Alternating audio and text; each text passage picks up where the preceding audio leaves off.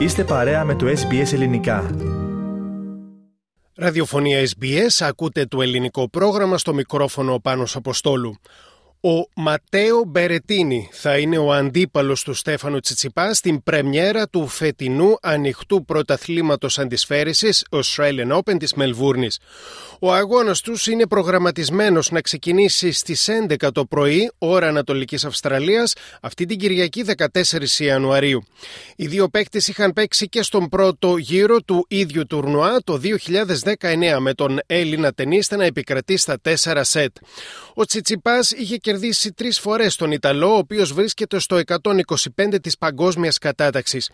Το νούμερο 7 στον κόσμο, ωστόσο, αν φτάσει στα προημετελικά, ενδεχομένως να βρει μπροστά του τον Σέρβο Νόβακ Τζόκοβιτς.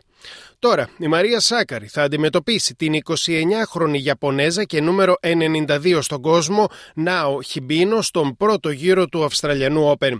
Ο αγώνας της είναι προγραμματισμένος επίσης για την Κυριακή στις 11 το πρωί. Η Ελληνίδα και νούμερο 8 στην παγκόσμια κατάταξη σε περίπτωση που φτάσει για πρώτη φορά στην καριέρα της στα προημετελικά ενδεχομένως να αντιμετωπίσει την περσινή πρωταθλήτρια του Αμερικανικού Ανοιχτού Πρωταθλήματος Αντισφαίρησης Κόκο Γκόφ. Αν φτάσει δες στα ημιτελικά θα την περιμένει λογικά η κάτοχος του Αυστραλιανού τίτλου Αρίνα Σαμπαλέγκα. Η Βαλεντίνη Γραμματικοπούλου ολοκλήρωσε τις υποχρεώσεις της στο φετινό Αυστραλιανό Open. Στον δεύτερο αγώνα της στην φάση των προκριματικών έχασε μετά από αγώνα δύο και πλέον ωρών με 2-1 σετ 6-4-3-6-6-4 από την Ουκρανή Νταγιάννα Γιαστρέμτσκα. Χθες, η 26χρονη δεύτερη καλύτερη Ελληνίδα παίκτρια στην αντισφαίριση, Βαλεντίνη Γραμματικοπούλου, δήλωσε τα εξής στο πρόγραμμά μας. Πρώτα απ' όλα, η Μελβούρνη είναι δεύτερο σπίτι, γιατί έχουμε πολλούς Έλληνες εδώ πέρα και με υποστηρίζουν.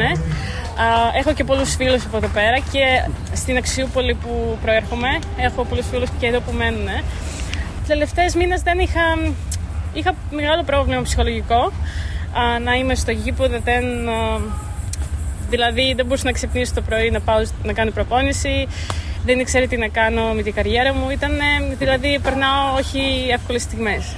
Ευχαριστώ στους Έλληνες που έρχονται και μας επιστηρίζουν. Αυτό είναι μεγάλο για μας γιατί δεν είμαστε και πολλοί. Μαρία, ο Στέφανος, εγώ, ο Πέτρο και η Δέσποινα.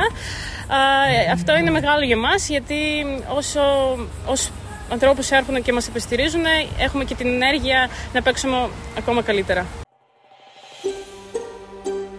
Θέλετε να ακούσετε περισσότερες ιστορίες σαν και αυτήν; Ακούστε στο Apple Podcast, στο Google Podcast, στο Spotify ή οπουδήποτε ακούτε podcast.